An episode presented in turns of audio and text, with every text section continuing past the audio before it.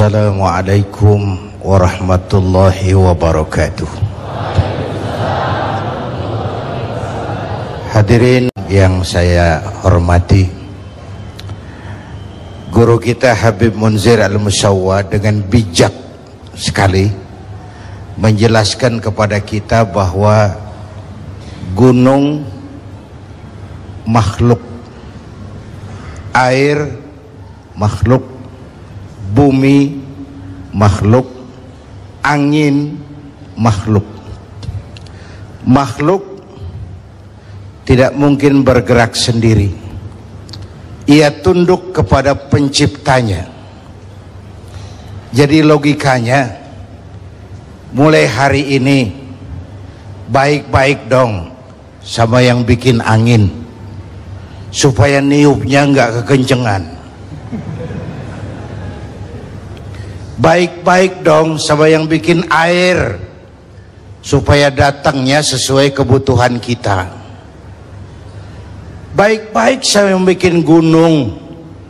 Supaya meletusnya pelan-pelan.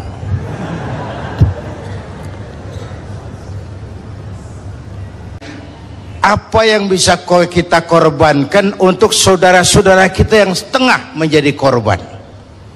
Mundur dikit tentang korban sisi lain. Nabi Allah Ibrahim nabi kaya.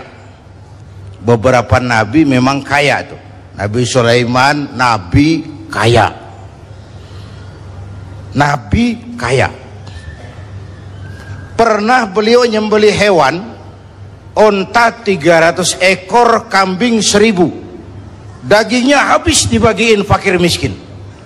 Onta 300 kambing 1000 belum pernah kita dengar konglomerat kita korban sapi 300 belum.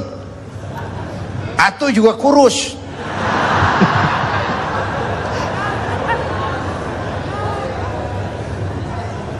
Unta 300, kambing 1000 disembelih, dagingnya habis dibagiin fakir miskin.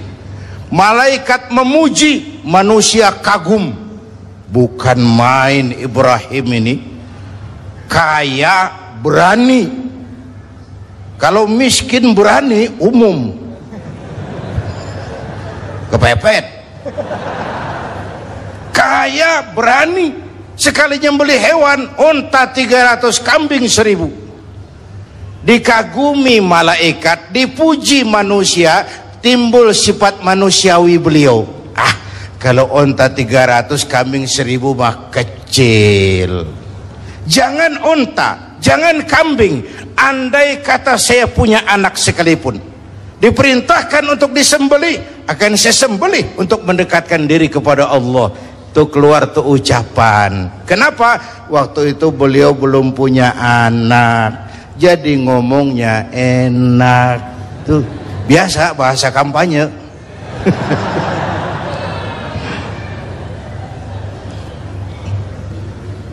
Saya mau potong ceritanya setelah punya anak bernama Ismail dari Siti Hajar falamma balagha ma'ahu sa'ya. Ketika Ismail sudah pandai usaha sedang lucu-lucunya anak sebiji mata wayang sedang lucu-lucunya. Dalam tidurnya beliau melihat perintah turun ya Ibrahim ufi binuzrika Ibrahim bayar nazarmu. Nazar apa saya? Dulu ngomong apa ingat enggak jangan unta, jangan kambing, anak pun akan saya sembelih. Laksanakan omonganmu, sembelih anakmu. Paginya dipikirin, ini semalam perintah Allah pebisikan setan. Kalau bisikan setan jelas amat. Kalau perintah Allah kebangetan amat. Anak satu-satunya suruh potong nenek-nenek yang tuaan.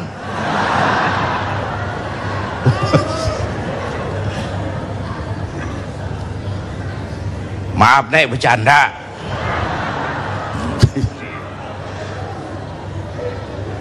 Tiga malam berturut-turut turun perintah itu yakinlah Ibrahim ini perintah Allah. Pagi-pagi hajar. Saya bang. Ismail sudah mandi? Sudah bang. Kasih pakaian yang bagus. Mau dibawa ke mana bang? Mau dibawa ke mana bang? Kondangan berangkatlah anak dan bapak dilepas pandangan mata sang ibu. Saat itu iblis repot. Kapan dan di mana pun saja kalau ada orang mau taat ada orang mau ibadah iblis repot. Gila ini. Anak sendiri mau dipotong. Kalau orang tiap orang imannya begini sepi neraka ini. Ini harus digagalkan ini. Harus digagalkan ini iblis datang kepada Nabi Ibrahim. Ibrahim mau ke mana kamu? Ke Jabal Kurban bukit. Mau ngapain? Nyembelih anak saya. Kenapa kau sembelih? Perintah Allah. Oh jangan. Allah mah sentimen sama ente. Dia nggak pengen ente punya keturunan makanya disuruh potong. Jangan jangan. Saya mah kasih tahu nih kita kan CS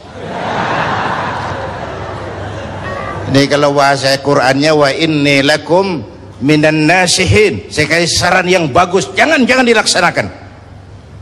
Ini perintah Allah iblis. Gak ada urusan sama kamu. Minggir! Suami mantap iblis mikir lagi lewat bininya nih kali ini. Bisa digagalin. Biasanya kan perempuan lebih tinggi perasaannya dari pikirannya. Nih bisa nih digoda nih. Datang iblis kepada Siti Hajar Hajar kamu tahu mau dibawa ke mana anakmu sama suamimu? Gak tahu katanya mau kondangan. Kamu dibohongin mana ada orang kondangan bawa tambang sama pisau? Anakmu mau disembeli lah kok tegel-tegel itu? Kok sampai hati jembeli anaknya sendiri? Katanya perintah Tuhannya Allah. Perintah Allah? Perintah Allah. Iblis kalau memang ini perintah Allah jangankan cuma anakku Ismail aku ibunya mau ikut disembelih. Gak ada urusan sama kamu. Minggir! Iblis ini lebih gila dari lakinya nih. Malah mau ikut minta dipotong sekalian. Dikira perempuan imannya lemah malah mantep. Suami mantep istri mantep. Tinggal satu harapannya lewat Ismail kecil nih. Namanya juga ABG nih. Anak baru gede nih. Gampang nih urusan nih datang iblis kepada Ismail. Ismail. Iya om. Namanya ABG ya? om. om iblis. Kamu tahu mau dibawa ke mana sama bapakmu? Gak tahu. Kamu mau disembelih disembeli? Disembeli. Kok sampai hati bapak nyembeli saya? Katanya perintah Allah Tuhanmu itu. Perintah Allah. Perintah Allah kalau perintah Allah itu ya iblis zahir batin saya siap zahir batin saya ikhlas. Gak ada urusan sama kamu iblis. Minggir. Iblis mau ngomong lagi Ismail kecil ngambil kerikil. Idhab ya la'in. Pergi laknat terkutuk kamu. Itu yang disimbolkan ngelontar. Tuh ya ya. Itu simbol permusuhan abadi manusia sama iblis di Mina iblis kita sambitin sampai pancoran tetap kita musuhin. Ini kan jamaah haji kita disuruh doang gembes banget ngelontarnya. Bismillahirrahmanirrahim Allahu Akbar joger. Gak ada kerikil sendal duar. Ngelontar setan. Selesai haji selesai. Pulang ke tanah air pulang. Sampai di Jakarta ditemenin lagi setan. Tuh setan nyengir dong lu kemarin nyambitin gua bohong-bohongan lo sekarang berteman lagi. Simbol permusuhan abadi manusia dengan iblis. Perintah dilaksanakan Ismail diganti seekor kambing kibas dan baru karunia lagi seorang putra yang bernama Ishak. Artinya apa? nggak pernah rugi orang yang mau berkorban. Nggak pernah rugi orang yang mau berkorban. Bapak Ibu dan pemirsa yang saya hormati pada waktu di Cangkringan bertepatan dengan Sumpah Pemuda saya katakan bahwa kalau kita satu nusa kalau kita satu bangsa kalau kita satu bahasa maka deritamu adalah deritaku. Kesedihanmu adalah kesedihanku. Air matamu adalah air mataku lalu apa yang bisa kita korbankan untuk saudara-saudara kita yang tengah menjadi korban pertama saya bangga saya bersyukur Bapak Presiden memilih berkantor di salah satu ruangan di Magelang, di kaki Gunung Merapi. Sosok dari pemimpin yang ingin dekat dengan rakyat bagaimanapun keadaan yang tengah dihadapi oleh rakyat. Ini mengingatkan ke saya waktu terjadi peristiwa hijrah di Mekah, di teror, di Mekah, di fitnah, di Mekah, dimusuhi, Sahabat pada usul, kenapa enggak hijrah saja ya Rasul? Sabar, belum ada komando. Ketika perintah hijrah turun, sahabat dikumpulin, Nabi pidato. Tuan-tuan, labaika ya Rasul. Perintah hijrah sudah datang. Lalu berangkatlah kalian lebih dulu ke Madinah. Tuan kapan ya Rasul? Belakangan. Kenapa belakangan? Kan enakan bareng. Kalian tahu yang dikejar-kejar saya target nomor satu saya yang mau dihabisi saya kalau kita hijrah bareng-bareng kita diuber terus tapi kalau kamu lebih dulu berangkat hijrah kamu akan sampai dengan selamat di Madinah insya Allah karena saya yang mereka kejar saya yang mereka ancam saya yang mereka mau bunuh tetap bertahan di Mekah. Mekah bahaya. Berangkatlah kamu selamatkan dirimu biar saya di Mekah menghadang bahaya. Inilah pemimpin. Nggak mentang-mentang turun perintah hijrah terus ngepak koper udah ya gue duluan ya. Enggak keselamatan umat diutamakan kemaslahatan umat diutamakan jadi kalau presiden saja sudah berkantor di kaki gunung Merapi menggembirakan buat rakyat mestinya menteri-menteri yang berkaitan juga mikir Menko Kesra, Mensos. Kalau begitu, saya mesti berkantor di tempat pengungsian. Deketan lagi. Menerima sinyal, jangan boyong-boyong doang. Ada empati. Man a'ana mujahidan faqad jahada. Siapa yang membantu orang yang sedang berjuang, pada hakikatnya dia juga sudah ikut berjuang Bapak Ibu hadirin dan pemirsa TV One yang saya hormati. Wallahu fi aunil abdi madama al-abdu fi auni akhi. Allah akan selalu menolong seorang hamba selama hamba itu masih mau menolong saudaranya.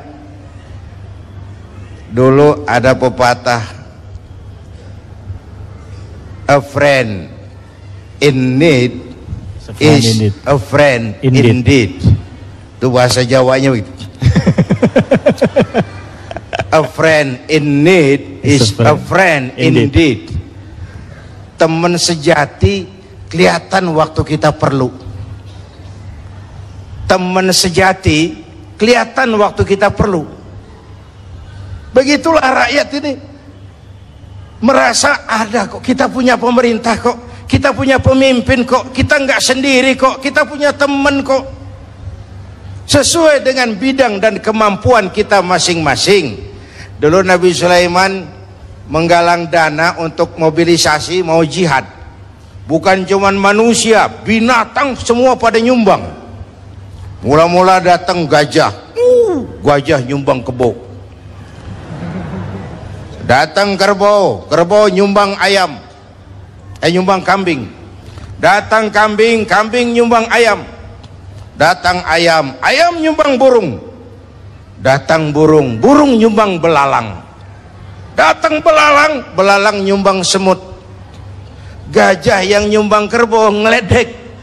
Eh belalang kecil amat sumbangan lo semut. Liatin gue nyumbang kebo kata gajah. Nabi Sulaiman senyum. Beliau bilang al hadiyatu bi qadril muhdi. Jangan sombong ya sama gajah ngomongnya waktu itu. Jangan sombong ya biar kamu nyumbangnya kebo itu belalang nyumbang burung pemberian mah sesuai kemampuan orang yang memberi. Kalau gajah nyumbang kerbau pantas gajah gede sumbangannya gede.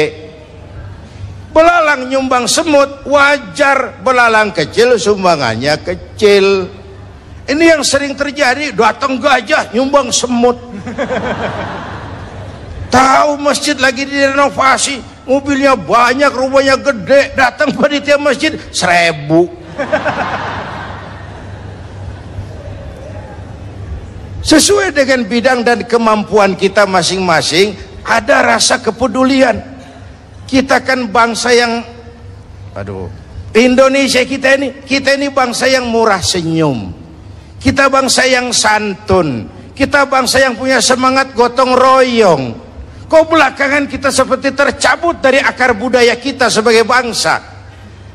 Tiba-tiba kita siap jadi serigala buat saudara kita yang lain tiba-tiba sikap gotong royong berubah menjadi individualis menjadi hedonis menjadi egois.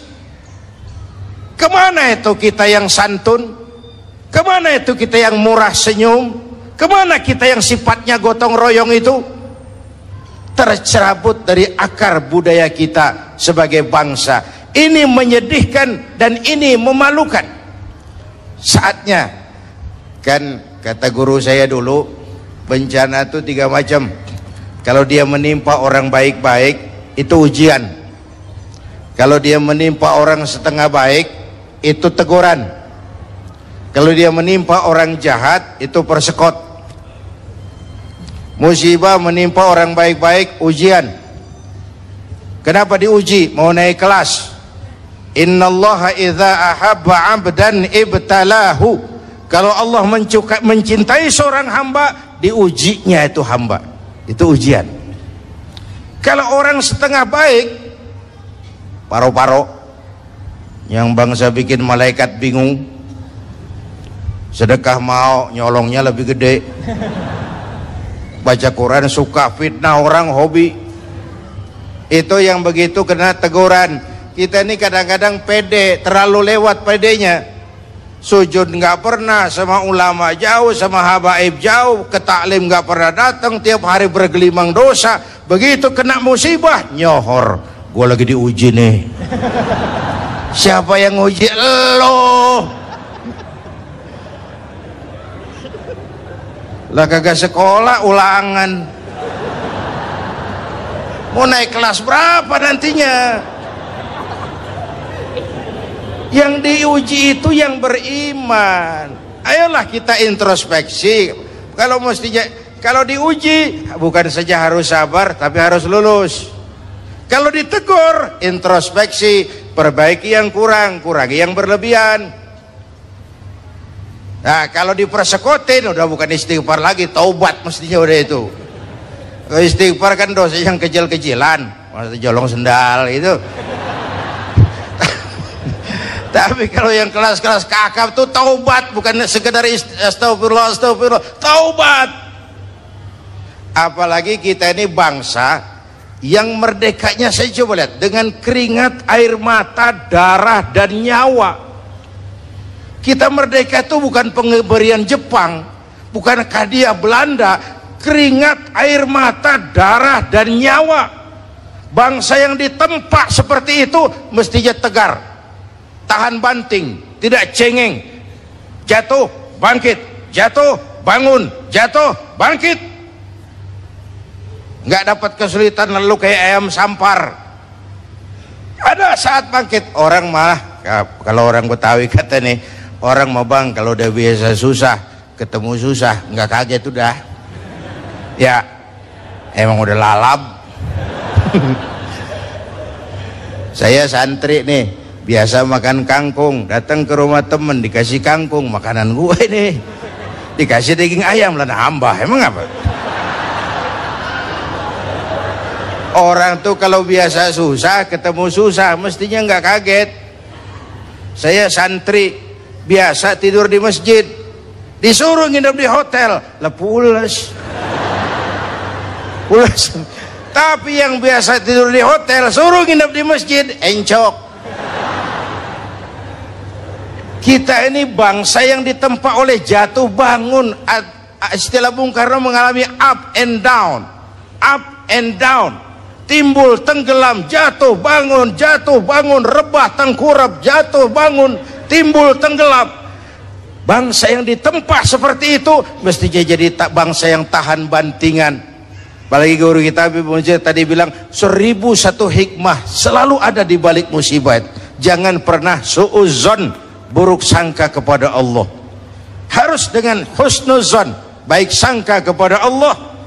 Bahwa maslahatnya adalah untuk kepentingan juga asal kita pandai-pandai melakukan introspeksi. Hadirin hadirat yang saya cintai mendekati akhir dari siaran kita kali ini sebelum dibacakan doa oleh guru kita Habib Munzir Al-Musawwa saya ingin sampaikan catatan yang bersumber dari At-Taubah ayat 60 bangsa yang paling banyak dapat bencana dan musibah itu Bani Israel.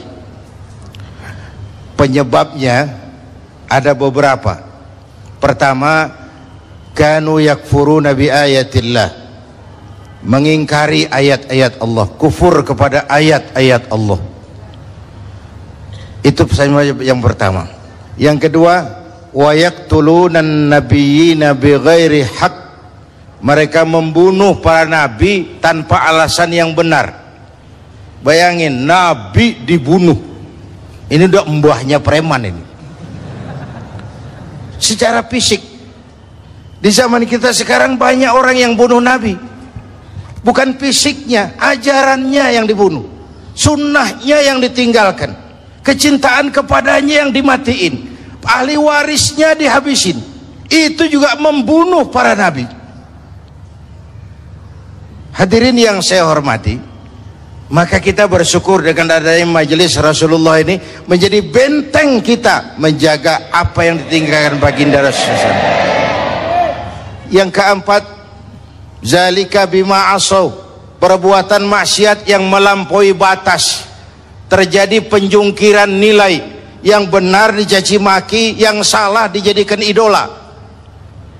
Yang hak jadi ma'ruf yang munkar menjadi ma'ruf terbalik pandangan orang yang keempat wa ya'tadun dan perbuatan yang sangat melampaui batas kalau maksiat terlalu banyak, Allah murka. Kalau Allah murka, bencana turun. Kalau turun bencana, nggak cuma orang zolim yang kena. Coba lihat. Aceh, Serambi Mekah. Banyak saudara-saudara kita yang rajin sujud di sana, dihantam tsunami. Padang, negeri di mana adat basan di sara, sara basan di kitabullah. Ribuan masjid terbangun, dihantam gempa, luluh lantak, bencana kalau datang nggak pernah milih. Iya kalau kita makan nangka kena getahnya itu si resiko. Nggak makan nangka kena getahnya itu sial dangkalan namanya. Tahu sial dangkalan jatuh ke sumur ketiban ember. Nah itu sial dangkalan namanya. Jatuhnya udah sakit tambah ketimbang ember lagi. Bencana kalau datang nggak pernah milih. Enak kalau gempanya ngasih tahu Kiai mohon minggir ya mau gempa ini. Sopan bener itu gempa. Bencana kalau datang wattaqu fitnatan la tusibanna allazina zalamu minkum khasah takutlah bencana yang kalau turun tidak hanya menimpa orang yang zalim di antara kamu yang baik-baik akan terkena juga bagiannya. Oleh karena itu semoga banyaknya bencana di negeri kita ini memberikan semangat introspeksi buat kita semua. Ayo kita perbaiki yang kurang ayo kita kurangi yang memang berlebihan. Yang tadinya jauh ayo kita mendekat kepada Allah. Supaya dengan demikian makhluk-makhluk yang diciptakan Allah semuanya tunduk kepada perintah Allah